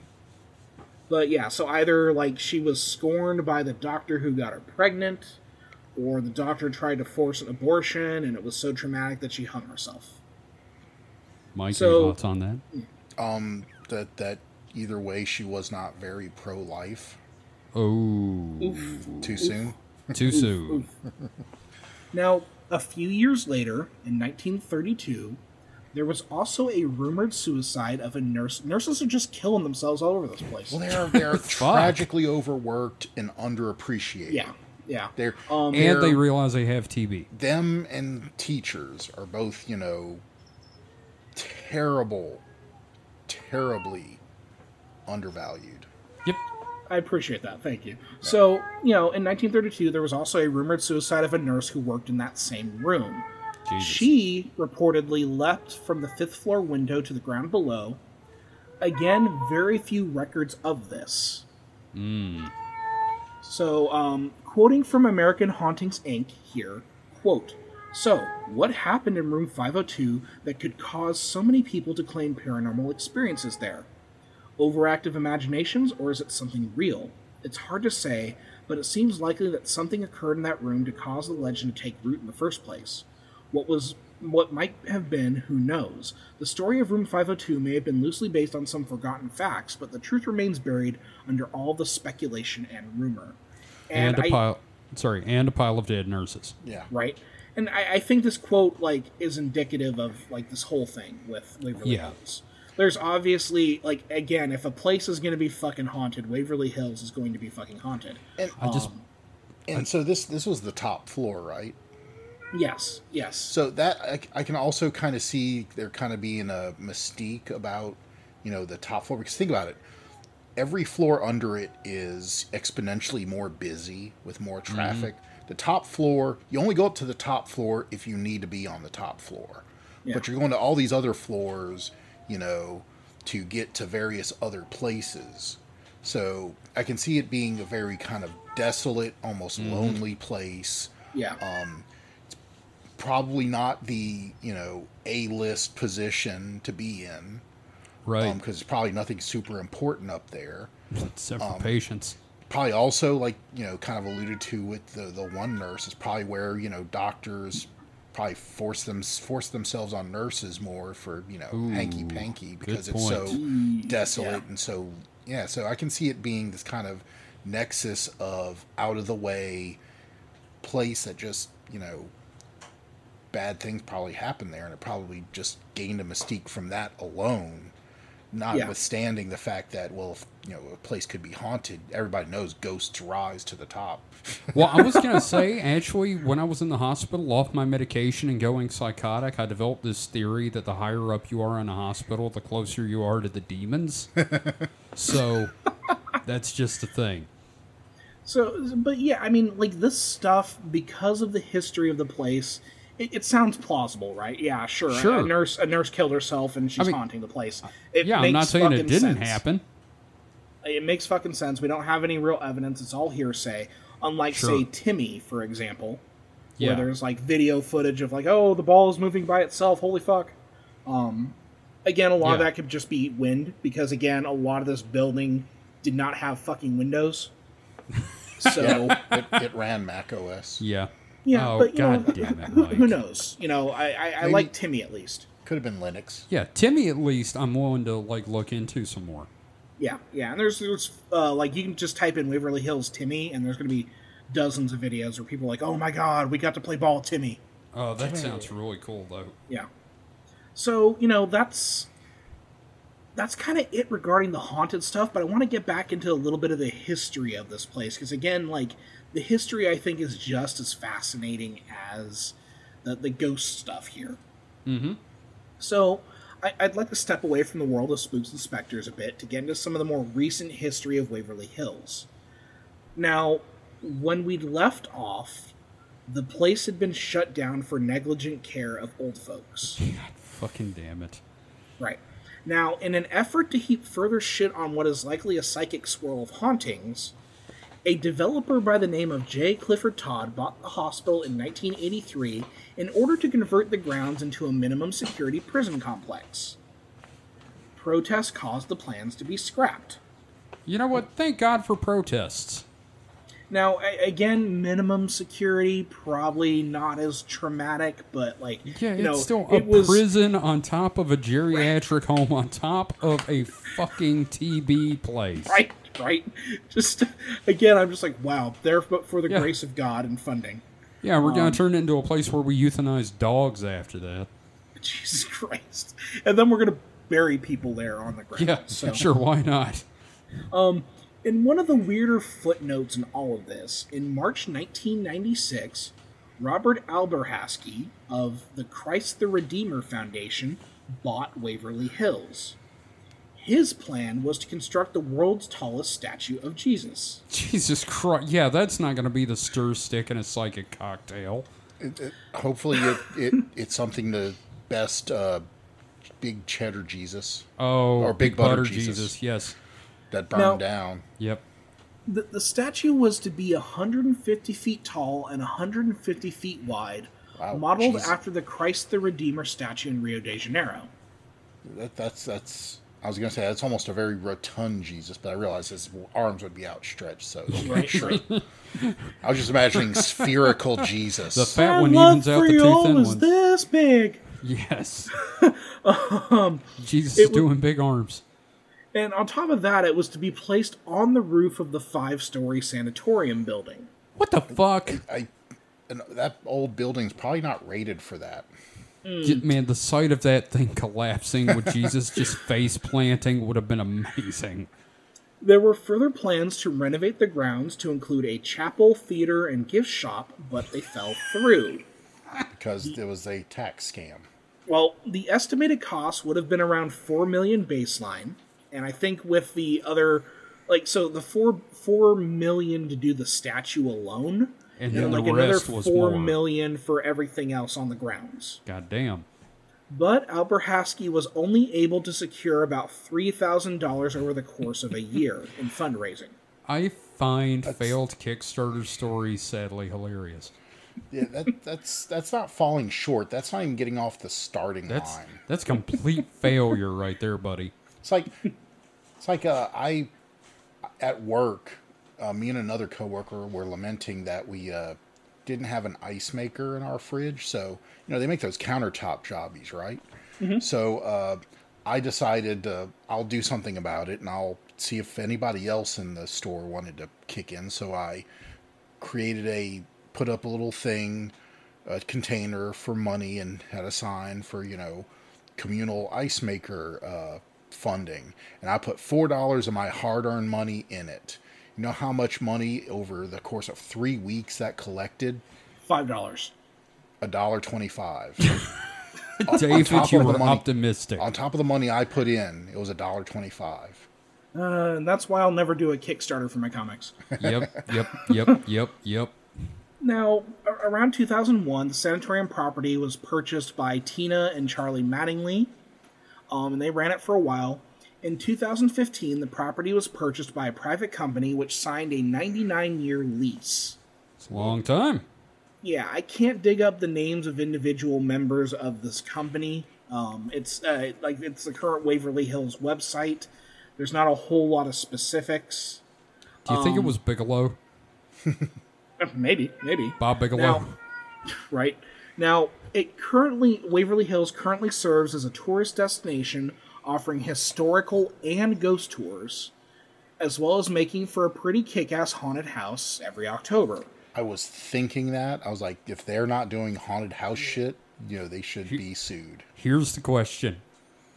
Do the ghosts get involved in the shenanigans? That I don't know, but there are haunted locations where the ghosts get involved with the actual haunted house that I heard about. Yes, that's what I mean. I hope Timmy gets involved. Could you imagine if you're just some paid high school student, you're paid to be the guy with the chainsaw without the actual blade on it, and you're sitting there in your, ready cubby hole, getting ready to bust out at the next group, and then you get your ass haunted. Hang around the rosy. And you just run out screaming because you just got terrified. I want to this is the only haunted house thing I've heard about that I want to go to. I love haunted houses, so I need. We don't have any around here. So I feel bad for you guys. Yeah, haunted houses are great. Did I ever tell my haunted house story here on the podcast? No. So in high school we had a lot more haunted houses around here than we do now, and I went with some friends, and that there, like the aforementioned chainsaw guy, there was a section in this haunted house where it was basically you're walking down a hallway, and it turns 90 degrees to the left.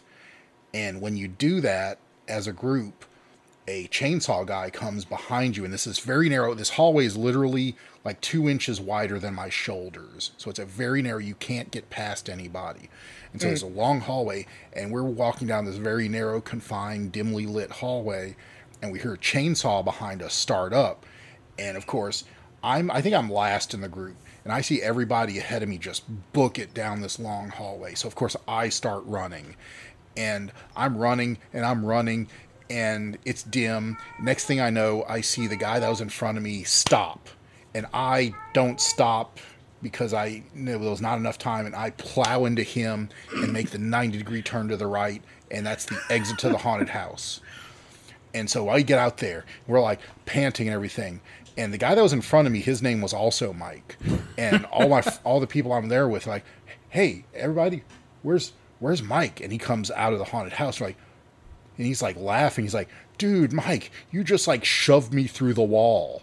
I'm like, what? No. And then we hear one of the guys like that's out there to make sure everybody gets out, his little walkie-talkie goes off and it says, yeah, we need a wall repair in the chainsaw hallway. So I had like barreled him through the sheetrock. Oh man, that's great. One of the best haunted house experiences, you know, because we're getting to the end of the episode here, so I figure like a little tangent. One of the best haunted house experiences I had was my wife knows a couple guys in that she went to high school with that like do professional haunted houses for a living. Mm-hmm. Like, and they get paid to do this shit, which is like, fuck, I wish I could do that. So they invited us to one of their haunts one year, and it was a thing. They had like carnival rides, they had like the house and everything, and it was using a pre-existing old ranch house in the wine valley that we live near. Right. So, you know, it was cool, but we decided to do the extreme version where they split my wife and I up, and the ghosts or the haunters are allowed to touch you. Oh, yeah, I've seen those. And that was so fucking cool. Like, I came out of it covered in tapioca pudding because it was used for an effect. So I have a picture somewhere of me with just, like this green pudding just, like, all over my face. Well, that's great. Yeah, but, yeah, they could, like, actually touch you. At one point, they, like, sit me down in the corner of the room, and there's, like, this kind of, like, creepy, sexy Silent Hill nurse who's kind of, like, dancing around and, like, making me sit there. You know, that way they could take Holly down a little further into the thing and everything like that. It was sick, man. I love haunted houses. Oh, yeah.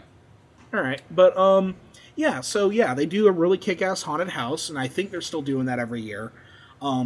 Proceeds from this have been applied to restoring the location. I think it's a noble cause. Good for them. Sure. Yeah. I'd also like to note that Waverly Hills Sanatorium has 4 stars on TripAdvisor. That's pretty good, I think. Yeah. Yeah, with 482 reviews, and is number 24 of 106 things to do in Louisville. The other 23 being bourbon distilleries. Yeah, I was going to say, you know, I'd say more than that. The other 100 of them. Oh, I know, but the top 23 above it are distilleries. Yeah. Oh, yes, yes. Now, numerous groups have investigated the location over the years, such as the American Paranormal Research Association. This location has been seen on, and this is not an exhaustive list, sure, Ghost Adventures, Ghost Hunters, Ghost Brothers. They're going to be a Dragon Con. Yeah, I do like the Ghost Brothers. It's been on BuzzFeed Unsolved twice. And then later, their show Ghost Files from the same guys, Shane and Ryan, who do... you guys ever watch BuzzFeed? I've tried to, and I'm familiar with those guys. Yeah, yeah. So, yeah, they've been there like 3 times. Many of the most paranormal places documentary shows, you know, like Travel Channel will do that, like most haunted places in America. Right. It was even name-dropped in an episode of CW's Supernatural. I remember that episode. And then, of course, you can find it on, like, so many YouTube channels. Just people constantly going there and recording their experiences. But, yeah, I think that kind of covers it. What do you guys think about Waverly Hills Sanatorium? Well, that's a thing. I feel like the problem with this one is the hearsay aspect of it. And also the lack of consistent ghosts besides Timmy. Timmy! It's Timmy! Timmy! Timmy! It's all sort of a mishmash of, well, I done heard, and people trying to pump up their SEO and branding. Mm-hmm. And when you strip away the shows, it sounds like a legit creepy building that might actually be haunted, but it also sounds like folks trying to make an attraction. Mm-hmm. I mean, look at me sitting here reviewing a haunted house like it's a ride at the fair. How fucking jaded have I become? Mike? Yeah. Thoughts? I mean, other than me not believing in ghosts, I mean, it's more on the plausible scale, I'd guess. Okay. You know, stuff like this, like in the prison I had gone to, it's, if any place is going to be haunted, it seems like the more likely. You know, human suffering does have a intangible kind of a vibe impact. Yes, I mean, it's if anything's going to cause, you know, hauntings, human suffering seems like the best. Worst. Yeah, I was about to correct you. Way to get to it. Sure. So. Yeah. And, Kevin, I'm right there with you about it. Like, again, very, very much like the hearsay thing. Like, there are a couple, like, cool little things, but, like, again, with the corpse shoot, really fascinating, very macabre. It's part of that Thanatourist kind of impulse. Mm-hmm. But, like, is it haunted? Probably not, because the people who went down it were already fucking dead.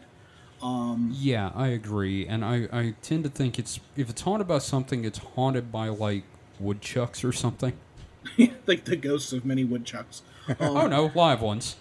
Yeah, you know, and there's, of course, like, again, I could have, like, gone into the weeds about, like, all the different claims. But, again, so many of them are just like, oh, yes, there are ghost children on the third floor.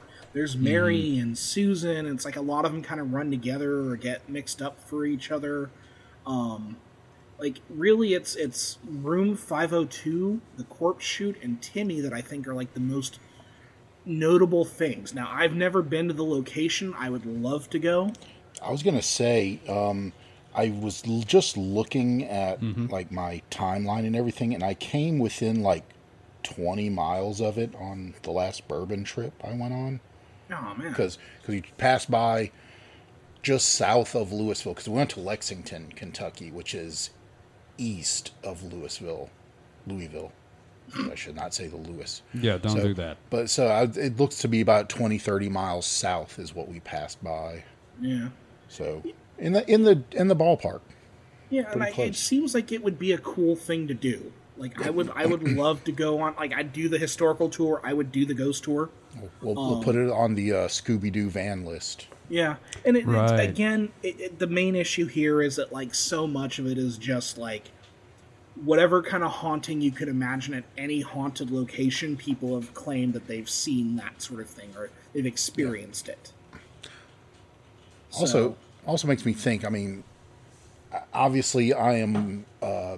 What's the word? Allergic to doing research and doing my own thing. But I wonder if I should do the Allegheny prison presentation. I don't know. I would love to collaborate with you on that, because what I would think is me handling, like, a little bit of the historiography and you giving your own account would be a lot of fun. Because there was a lot of interesting, like, I can't remember, like, a tenth of what the tour guide said, but there was a lot of really interesting stuff he talked about there. Right. Yeah. Yeah, and like we can do a whole series on, like, just haunted locations for sure.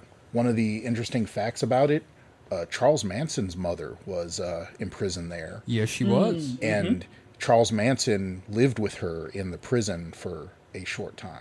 Mm-hmm. Yep. I've done my fair share of Manson reading because, again, I'm a psychopath. So of course you are. I'm a grungy little creepy goblin boy. And you are. And it also has been visited by a lot of the ghost shows, and apparently some of the ghost shows really kind of, like, screwed them over. Yeah, specifically Ghost Adventures. Yeah, they, like, painted a section of the, like, a section of it and didn't ask for permission or anything or apologize and pay for it. Let me just make a correction here. Like, Ghost Adventures has been accused of that sort of thing. And there's a lot of times where people will talk about, like, other ghost shows. Again, if you get into the weeds on this thing, you'll hear the ghost people kind of talk shit about each other. And it's like, you know, a certain group of guys comes in, does their investigation, and then things ramp up. Because, again, like the Ghost Adventures approach for a long time was very much like provoking. Yes. So, yeah. Come at me, Ghost, you fucker. Yeah, no, I mean, Zach will literally come in and, like, at one point, I think I recall an instance where he, like, took off his shirt. To, like, you know, just like, come at me, I think. What kind of Alex Jones shit are we talking about here? It could just be me, like, making that assumption because that's kind of the energy he brings. But I recall at one point him taking off his shirt to, like, step up to a ghost. What ghost? I thought this was America. What? It's just fucking Stan Marsh as a goddamn ghost hunter. Yeah. I ain't heard no bell. So, that's our first major haunted locations episode. I want to do more of those. So, we will. If you enjoyed it, please let us know. And if you have a haunted location that you want us to talk about, or if you've been to this location, I would love to like hear your experiences and put them on the Week in Weird. Absolutely. We would love to talk to you about your haunted experiences. But ghosts.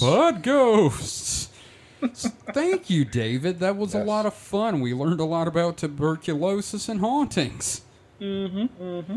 So, I guess next week we're not doing a damn thing, I don't think. We're going to be out of town for... Me and Mike will be out of town for Dragon Con. We may try to record some stuff there. We'll see. We're not going to go out of our way to do it, but I will have the equipment. But I think we'll be doing Distraction Hole on Sunday, right? Yes, we're still doing that, and we'll get that uploaded and everything. And there'll be a slight week-long pause in the YouTube video updates while we're gone, but we will be back and right back at it after that. But the next episode will be another Week in Weird, and then I am going to tackle conspiracies involving underground bases. Yes. And then I'll tackle some ghosts. Kevin, ghost tackler. Ghost tacklers. It reminds me of Ash versus the Evil Dead, with them calling themselves the Ghost Beaters. Yes. God, that show. But you saying the thing about taking the equipment, and just imagine you running up to random supernatural panelists with your Zoom in one hand and a mic in the other hand, and just going, just shoving it in their face and asking them unhinged questions. Tell me why Bigfoot's a ghost. Why is he a ghost monkey? Convince me Bigfoot's not a ghost monkey. Yes, that's the key right there. All right. We're going to get thrown out so hard. All right, so that's it for this week. We will be back next time. Until then, you can find everything you need to about the show at supernatpod.rocks. You can find the show on social media on Mastodon. We are at supernatpod at weirdo.network. You can find links to our individual socials on there. David, is there anything you'd like to plug? Yeah, check out my fucking comics. I'm trying to get them updating again, and they're coming together, and I just did a really fun page. And I did some inks on a page. Cosmic-dash.com. Yeah. So. Yeah. Cosmic-dash.com. David, hpcomic.com is still a thing, right? hpcomics.com, yes. You can find me on Mastodon at hpcomics at horrorhub.club, because, again, spooky goblin person that I am. Indeed. And, Mike, have you got anything you want to plug? Anything you want to draw people's attention to that you think they should watch? No, not this week. Think? I really need to, pre-plan this stuff, but no. Yeah, we give you a week to do that. I know, and I'm lazy, and you have not learned this in the 20-something, 30 years we've known each other. Oh, it's been long enough. I've known you longer than I haven't. Yes. So, all right, well, we'll be back next time. Again, you can find everything you need to at supernatpod.rocks. That is supernatpod.rocks. Like please, in our head. Yep, please consider joining the Patreon if you would like to see us continue to do this show and make it better. I was going to say, make it better, yes. We'll continue to do this even if we're not getting paid, but making it better is the clutch part there. Yes. The clutch part. Yes. I don't know how to drive stick. So, until next time, everyone stay safe and stay frosty. Goodbye. Ooh, I'm a ghost. But ghosts. Come here. Old balloon lungs. Old balloon lungs. Oh, my God. Old collapsed lung. Oh, Christ.